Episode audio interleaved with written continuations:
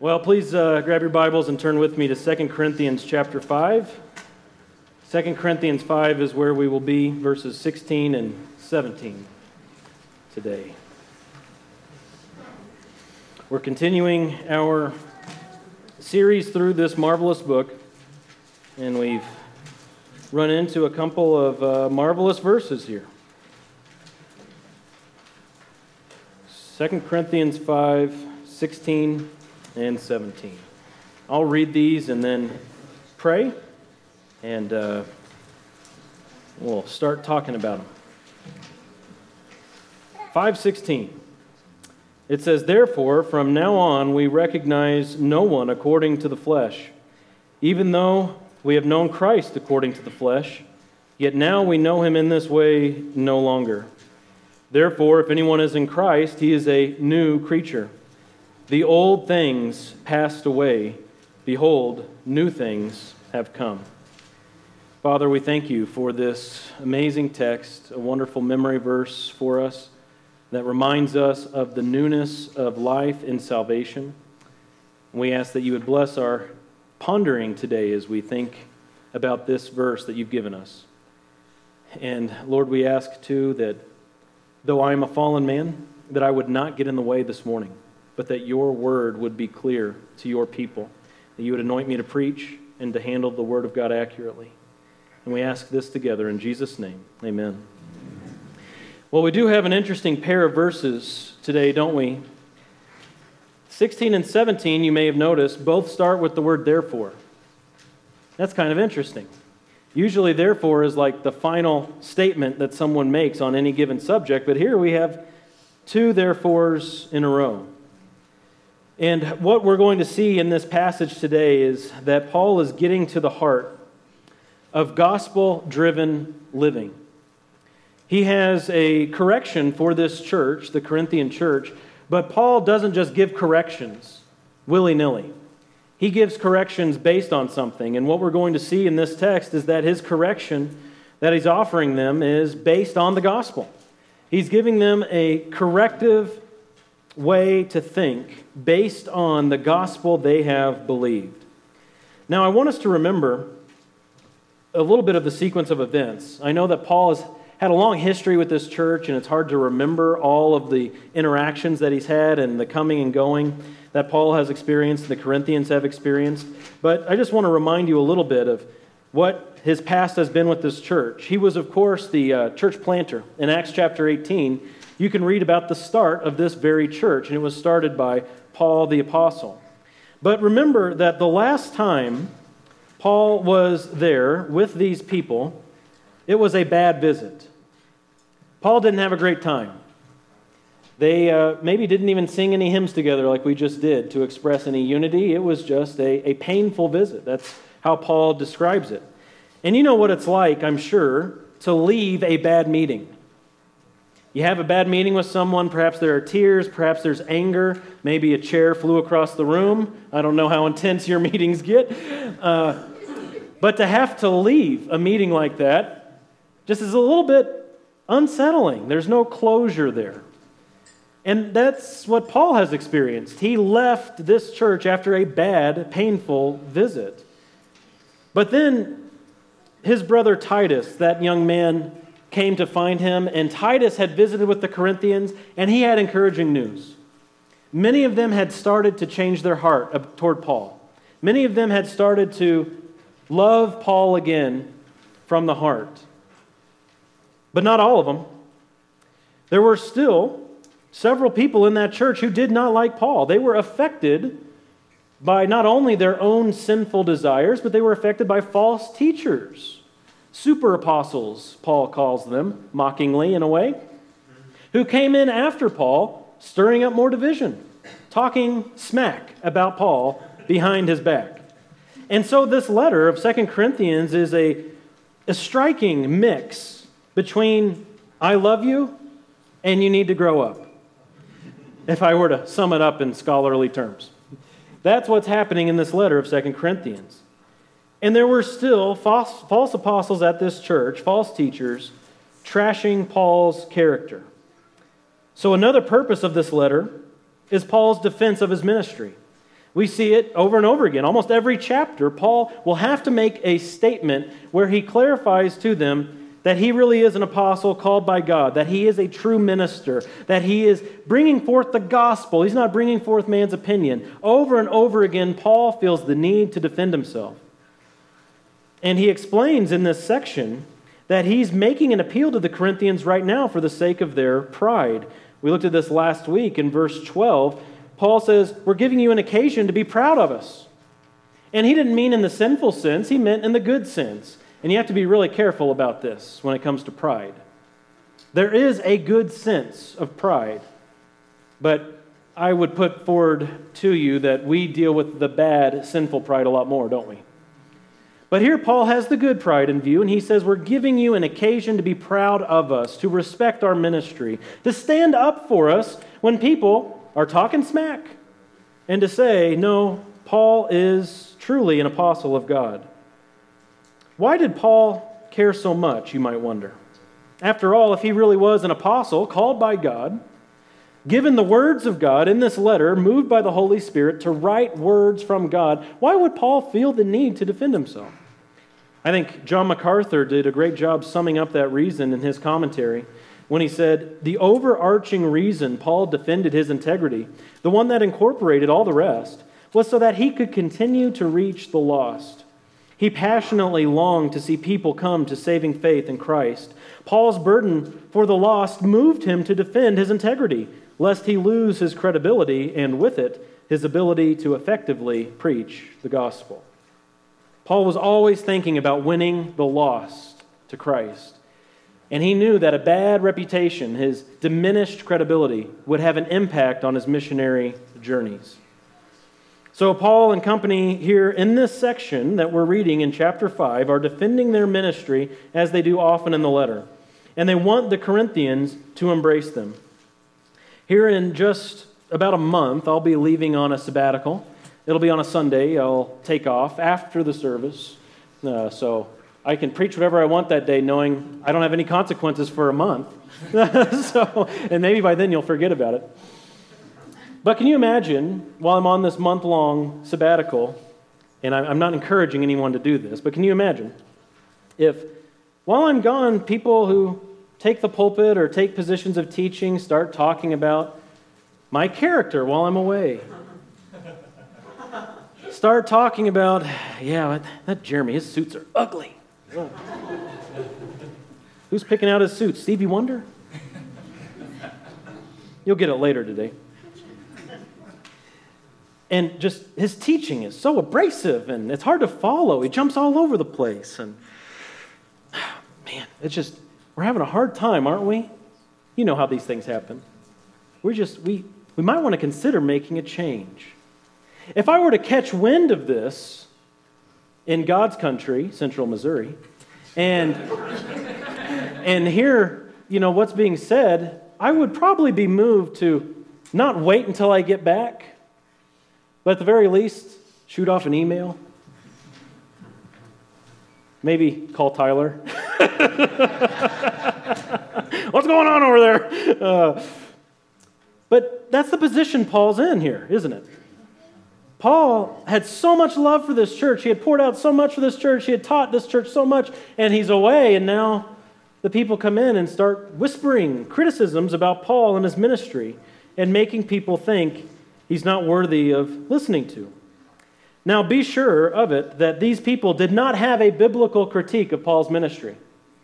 I doubt Paul wore suits, but I bet it was on that same level of critiquing what he wore, or critiquing the way he spoke, or critiquing, you know, his whatever about his day to day life that they just didn't like. They didn't have biblical critiques, they critiqued the outside. And so, what Paul is doing here to try to win these Corinthians back is he's pursuing a tactic of appealing to their new nature and how Christians should recognize other Christians. Paul is appealing to the gospel, the, the common faith that they have, encouraging them to judge rightly with gospel lenses. These false teachers had convinced the Corinthians to judge with worldly judgment. And Paul is bringing them back to the gospel and saying, no, we view everything through the lens of the gospel. Look at verses 14 and 15 again. We looked at these last week. But look at what Paul says. The love of Christ controls us, having concluded this, that one died for all. Therefore, all died. And he died for all so that they who live might no longer live for themselves, but for him who died and rose again on their behalf. The centrality of the good news that Jesus died and Jesus rose again, that's the basis of Paul's correction here. His, his easy, smooth, soft rebuke is really what it is of their thinking. It starts with the gospel. And he's saying that those who have believed the gospel should have sold out lives. The reason why Jesus came, it says in verse 15, was that people would no longer live for themselves, but that they would live for Jesus, that they would live for the one who died and rose again on their behalf. This is where we must start when we consider how to appropriately judge others, how to appropriately evaluate another person's ministry, how to consider somebody else who's being criticized. It starts with the gospel, it doesn't start with worldly judgment. If we were focused solely on judging as the world judges, there's no shortage of material out there. And you could critique anyone and everyone all of the time. But when you go by the Word of God, when you start with the gospel, you're actually very limited in your scope about what is most critical, aren't you? Not everything becomes a critical issue, but you have to view things through the lens of this primary truth that Jesus died and rose again on our behalf. The point of the Christian life is to honor Christ. That's what Paul is saying here. The point of our living is to honor the one who died for us, honor the one who rose again for us. The point of our lives isn't to please man. And so, when Paul hears of these Corinthians' judgments, he's of course discouraged, but I don't think he's fazed. He knows that God is his judge. The love of Christ controls him, he says. The fear of man doesn't control him. The love of Christ compels him in his ministry. And so he reminds the Corinthians that you too should not be driven by fear of man. You too should not be driven by worldly standards. You should be driven by the gospel. This isn't the only place where Paul mentions this in his letter to the Galatians. He speaks to this. Galatians 1:10. Paul writes, for am I now seeking the favor of men or of God? Or am I striving to please men? If I were still trying to please men, I would not be a bondservant of Christ. See the dichotomy here? It's, it has to be one or the other. Paul says, if I'm trying to meet the world standards, to please men, to make people think that I'm great in their eyes, I can't be serving Christ. It's one or the other. There's a true watershed here. To the Thessalonians in 1 Thessalonians chapter 2, Paul wrote something similar. Starting in verse 3, he says, For our exhortation does not come from error or impurity or by way of deceit. But just as we have been approved by God to be entrusted with the gospel, so we speak, not as pleasing men, but God who examines our hearts. For we never came with flattering speech, as you know nor with a pretext for greed. God is witness. Nor did we seek glory from men, either from you or from others, even though, as apostles of Christ, we might have asserted our authority. But we proved to be gentle among you, as a nursing mother tenderly cares for her own children. They didn't come with a pretext, they didn't come seeking to please man, they didn't come trying to advance themselves in society's eyes the apostle and his missionary companions, they came with one purpose to honor Jesus Christ. There was one theme of their lives to honor their Savior. For Christians, this has to be the big overarching theme of all that we do in life. It's to honor Jesus Christ. Whether you've got a job that you think is mundane, whether you have a life that you think is boring, whether you think you're really hot stuff and you've got a really thrilling schedule, no matter what it is, no matter what you have going, the details of your calendar, I don't know what they are, no matter what it is, your number one goal as a believer in Jesus is to honor Him. Your top priority, whether it's changing the oil in your car or changing a diaper, mothers, whatever it is, your top goal has to be to honor Jesus in it. It's all about Jesus. Whether you think church is just for Jesus, or Wednesday nights and church, you know, on Sundays, whatever it is, no matter what your thinking is, be corrected by this today if, you, if you're off. All of life is for Christ. There are no two ways about it. And so, from this outlook on life, we are to evaluate people differently. That's what Paul's getting at. So, even when it comes to our evaluation of other people, it has to be with Jesus lenses. You see, there are two ways that we can evaluate and be evaluated. And Paul starts bringing it up in verse 16. He says, Therefore, from now on, we recognize no one according to the flesh. Even though we have known Christ according to the flesh, yet now we know him in this way no longer. You, you see the two ways there? The first way is according to the flesh, and that's how people are judged in the world. If you are evaluating others or being evaluated, it's different in the world than it is in the church. In the world, people are evaluated according to the flesh. In the NIV that Rex read from earlier, it says from a worldly point of view. That's what that means. To judge others from a worldly point of view. And that's all based on outward appearance, isn't it? Are you strong enough? Are you smart enough? Are you famous enough? Are you doing all the right things as we see fit to be impressive in our eyes. It's all outward. That's what this is about. Being judged according to the flesh. It's all those things that Paul said in his first letter to the Corinthians, 1 Corinthians 1, where Paul says, Remember, God chose you. You weren't strong. You weren't smart. There were not many of nobility, Paul says. He kind of lists off all these things that are according to the flesh. And he reminds them, You're not good enough.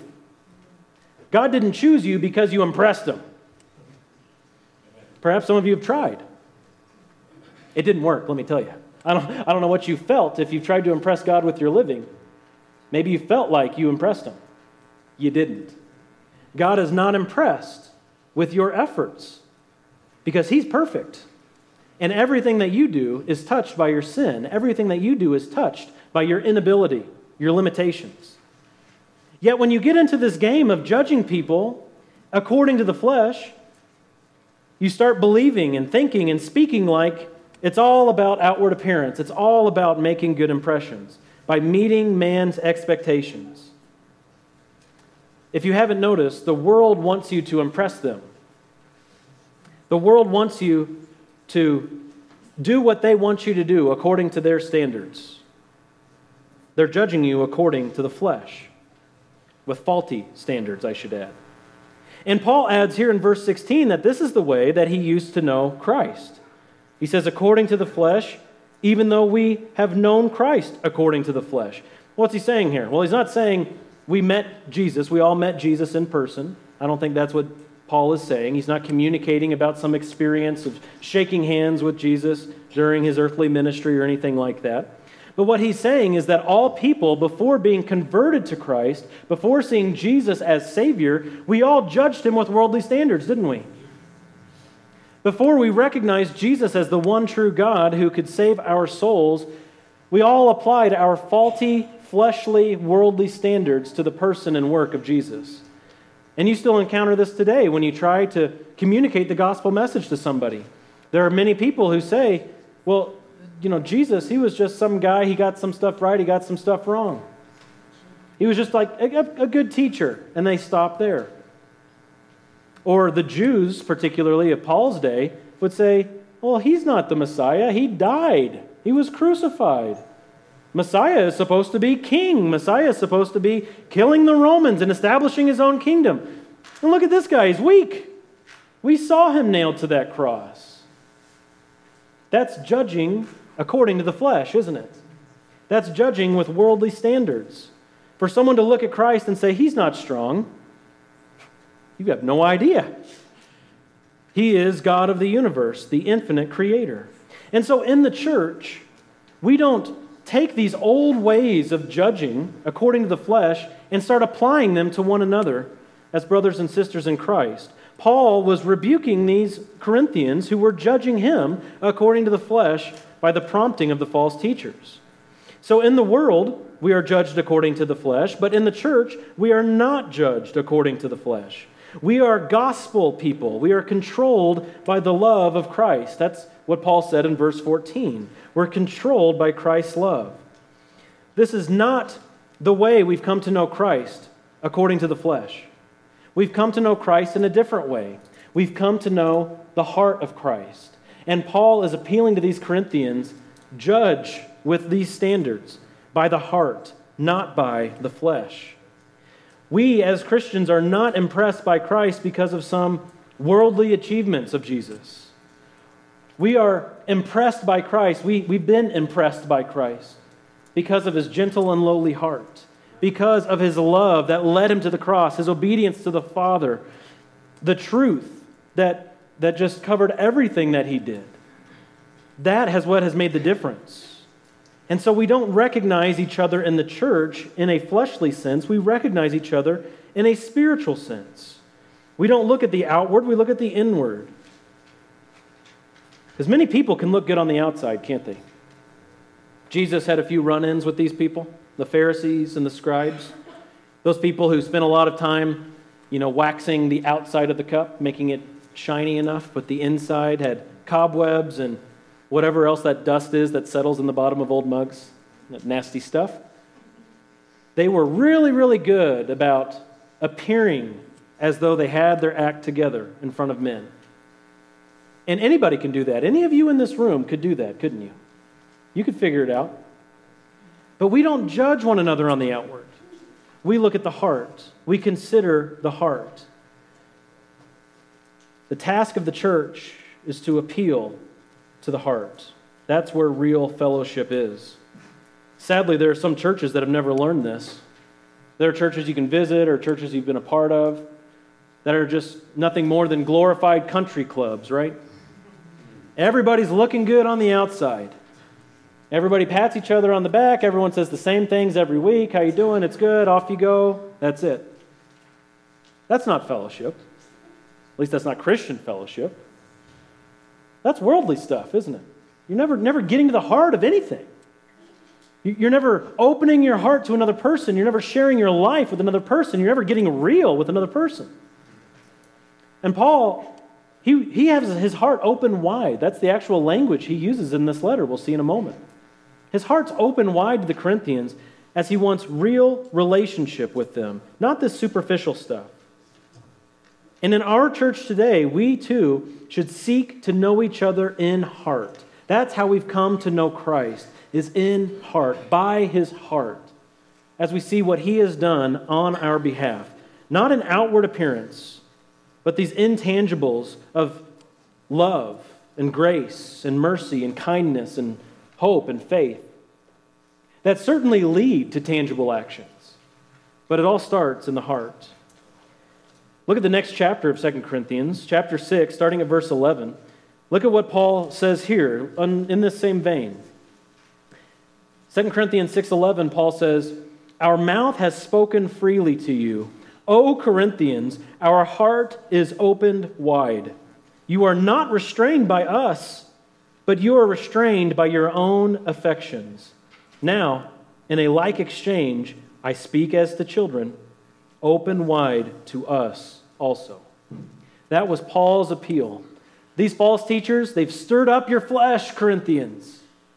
They've been judging me by the outward, and you've played right into their hand. Our hearts are open to you. Open up yourselves to us also. That was Paul's heart.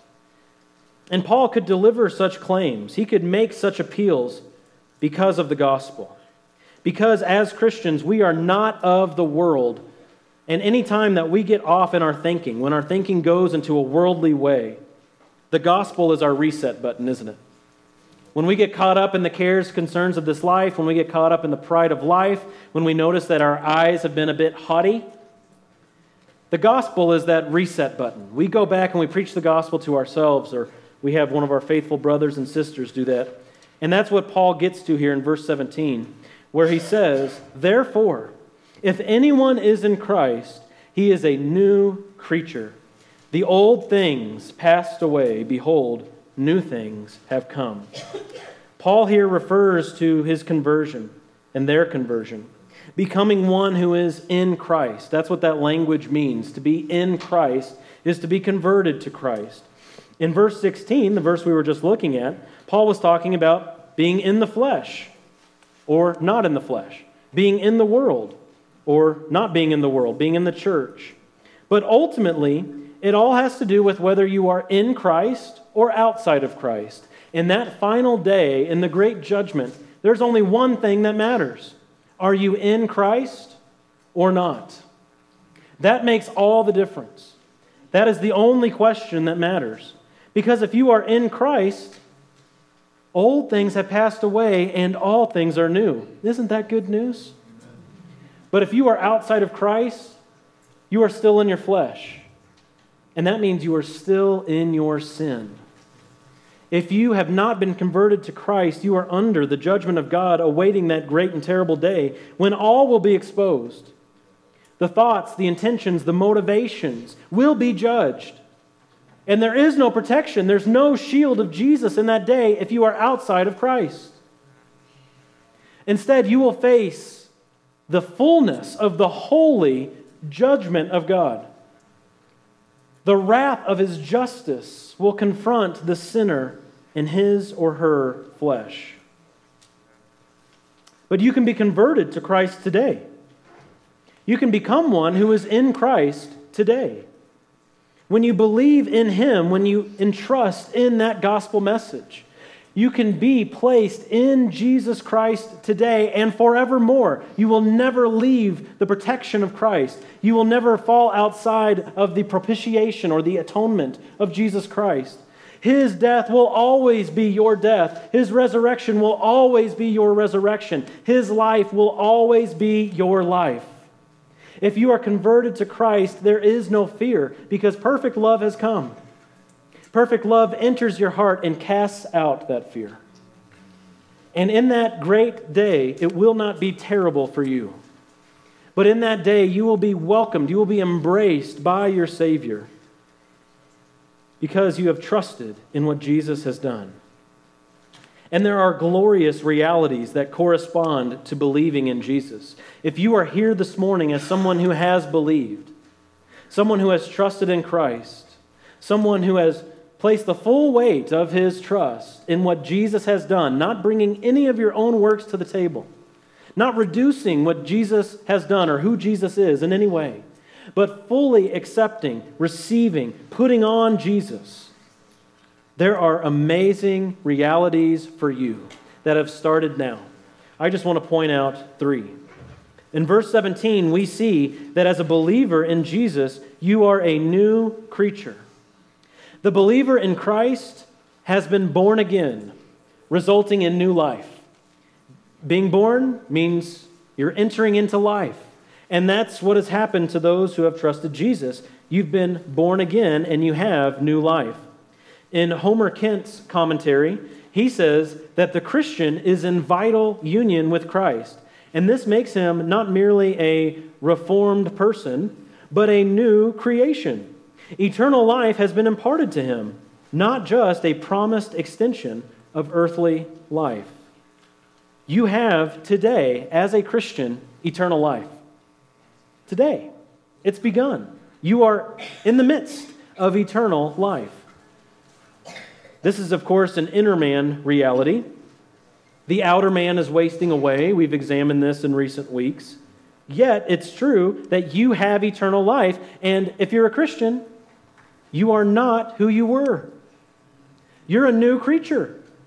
You are not that old creature. You are a new creation in Christ. Now, you need to hear this. You're still a creature, but you're a new creature. You're a new creation of God. This is the work of God the Spirit. We read in the New Testament that the Holy Spirit comes into our hearts, He washes, regenerates, causes new life to burst forth. God, the Holy Spirit, has created you anew. Christian, you've been created twice. You are a new creation in Christ. With that, we see the second thing in this verse is that the old things have passed away. Now, let's recognize, of course, this doesn't mean that sinful behaviors or sinful temptations dissolve upon belief in the gospel, those sinful behaviors hang on, don't they? Those sinful temptations hang on. We recognize this. This happens in the Christian life. It's not that all of that goes away. That's not how this works. So, what has passed away? Well, your old worldview has changed, hasn't, hasn't it? You have a new worldview. Instead of enjoying sin, you now struggle with sin. The enjoyment of those things that God hates has faded away. And what has come is a struggle with sin, a pursuit of righteousness without which no man will see the Lord. And most wonderfully, we can say that our guilt has been removed. Uh, above all else, what has faded away? The charge of guilt that was on your account because of what you've done. When you are in Jesus, when you've been converted to Christ, when you have truly believed, and that's what conversion is it's belief, by grace, through faith, all of the charges that stood against you have been canceled. Colossians chapter 2 says that record of debt was canceled on the cross. Amen? It's gone, it's faded away. You, as a new creation, have seen these old things vanish. Your sin has been cast as far as the east is from the west, it's faded away. And thirdly, we see another glorious reality is the permanent residency of new things. Behold, the new has come. In the New American Standard, it says here in verse 17 that new things have come. That's the phrasing that's given. And have come is a, a good way of saying that because the way that this is constructed, based on the Greek perfect tense, is that it's a past action that has present result. It's a past action that continues on, that has uh, indefinite reality that abides with us. So when it says here that the new things have come, it means at your conversion, new things have entered into life, and they haven't faded away. These new things will never fade away. The new things will not slip out of your control. But God has brought them into your life to stay, they abide with you. I want to give you three things. I have four in my notes. So I should, no, it's actually five. I don't know why I said three. I meant to say five. I have five things because there's one that's not in my notes that I want to mention. Five things that have come to stay if you are a Christian, okay? Five new things that have come. First is justification.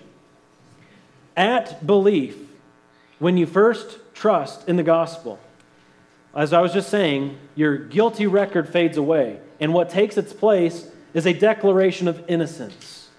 Before God, you are forever innocent. Before God, you will never have any sin accuse you. You will never have no legitimate accusation because God has said you are innocent now and forevermore.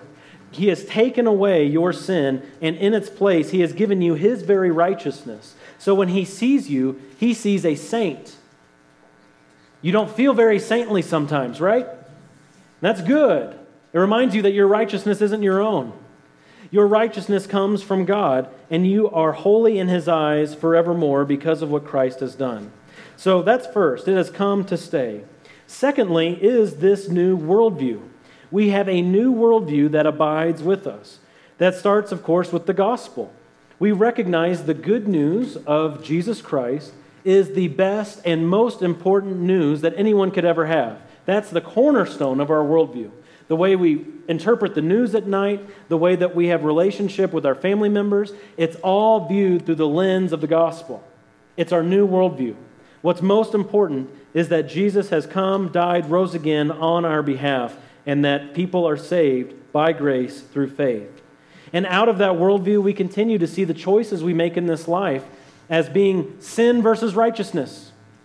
We, we view actions in this life that way. And we want to put sin to death and we want to uphold righteousness. We want to be instruments in God's hands to establish His will on the face of the earth. It's a new worldview. Thirdly, we see slavery to Christ as a new reality of the Christian life that abides with us. We are no longer slaves to sin. You used to be a slave to sin, no longer. Your new reality that remains through your life, your existence, is that you are a doulos, a slave of Jesus Christ. The power of sin has been broken in your life. You're not a slave to sin to obey its lusts, the slave to the flesh. You are now a slave to Jesus, and you are free now to be fully devoted to Him with your entire life. That's a new reality for the Christian that abides. Fourthly, the one that's not in my notes, is of course the coming of the Holy Spirit. And this applies to everything I've been saying so far. With the coming of the Holy Spirit entering into our lives to indwell us, to fill us, we are now led into righteousness. We are now led as slaves of Jesus. We are able to obey his commands because of the fruit of the Spirit as the Spirit comes into our hearts and brings about obedience to Jesus. And he will not leave us. It's a new reality. And fifthly, our ambition. We have a new ambition to please God we looked at this a couple of weeks ago in verse 9 of chapter 5. Paul says, We have as our ambition, whether at home or absent, to be pleasing to the Lord. Our ambition in life is not to please man, but the new ambition we have as Christians is being sold out for Christ. This means that we, therefore, no longer regard anyone according to the flesh, as Paul has been saying but we look at everyone, everything according to the gospel, and it's our ambition to please God, not to please man. Our standing as Christians must affect our state. Our position must affect our practice, you could say. You know, there's a difference between these things. God has declared you innocent and righteous if you are in Christ. He said it. You are His forever. There's no undoing this bond that God has brought together. However, day to day, you have a lot of choices to make, don't you? And this position that God has given you as His child has to have bearing on your practice. Your standing before Him as an innocent, blameless saint in Christ should cause you to live saintly it should have an, an effect that happens in the real world, not just in your dreams, but in our actual interaction with one another. Our standing has to have bearing on our state. Paul is appealing to these Corinthians to have spiritual sensitivity in the way that they live. God has made you a new creation, Corinthians. Why are you judging me according to the flesh? So, for us here today, if you wanted to hear some, some application to this, God has made you a new creation. So, why are you still judging others with worldly judgment? If you are, it's something to think about. Why are you still pursuing things on your own power instead of relying on the power of God? Why, why are you going out and doing things and then when it doesn't work, then you pray. If you're a new creation in Christ, God says, pray first. First, we pray. If, if you're a new creation in Christ, why are, you, why are you still fighting with your spouse over stuff that doesn't matter? Why are you still ruining your kids? If you're a new creation in Christ, you must bring to bear these spiritual realities. You must have spiritual sensitivity. And you're able to because God has given you a new way of thinking and He's given you Himself by way of the Holy Spirit, that you would walk into newness of life. Not that you would continue on judging and living according to the flesh. Yet all of this hinges on the gospel, right? If you're not a believer in Jesus, none of this makes sense. The sermon isn't going to hit home if you're not a believer in Jesus. But if you're someone who has been converted to Christ, this application is for you. Your state of life, your state of being, your practice must be affected by the position God has given you, by the truths, the realities that are found in His Word. And today we're reminded, aren't we, of that central message of Christianity that Jesus died in our place for our sins. And so, as we go into this time of communion, taking the bread, and the juice that represent the broken body and the blood poured out. I want you to think about if you are in Christ. Because if you are not in Jesus, this memorial meal is not for you. This is for Christians who have come together to say, We are in Christ. We want to remember his body broken for us, his blood poured out on our behalf. And we're not here to like look and see who's taking it, who's not. I know that that might be something that comes into your head. You don't need to do that, okay? Um, but we need to know we're doing this together as Christians. We need to know that this is serious, that we have a warning in the Bible that the reason why God has judged, was actually the Corinthians, the reason why God judged some of the Corinthians harshly by causing them to be sick or to die was because they abused this meal that the Lord Jesus gave us. We don't get the same kind of warning with baptism. I think that's kind of interesting, isn't it? He gives us that kind of warning with communion. And so we have to be sensitive to that. There has to be spiritual sensitivity here. This meal is for all Christians. You don't have to be a member of this church. This could be your first Sunday. But if you're a Christian, this is for you. And so I want us to consider carefully in our hearts if we are in Christ. And if so, it is a joy for us to have this memorial meal together, isn't it? So, what I'll do now is I'll pray, and then we'll have the music play while uh, we form a line here to my left, and we'll come through and we'll each grab a cup, we'll each grab a piece of bread, and then hang on to it. Go back to your seat and hang on to it, because at the end, we'll take it together, symbolizing that we are unified in Christ. We're doing this together as a church body. And so I'll pray now, and then we'll, we'll do that. Okay? Father, we thank you for what you have done to bring us to yourself. We thank you for the body of Jesus broken for us and his blood poured out for our sins. We ask your blessing on this time of remembrance.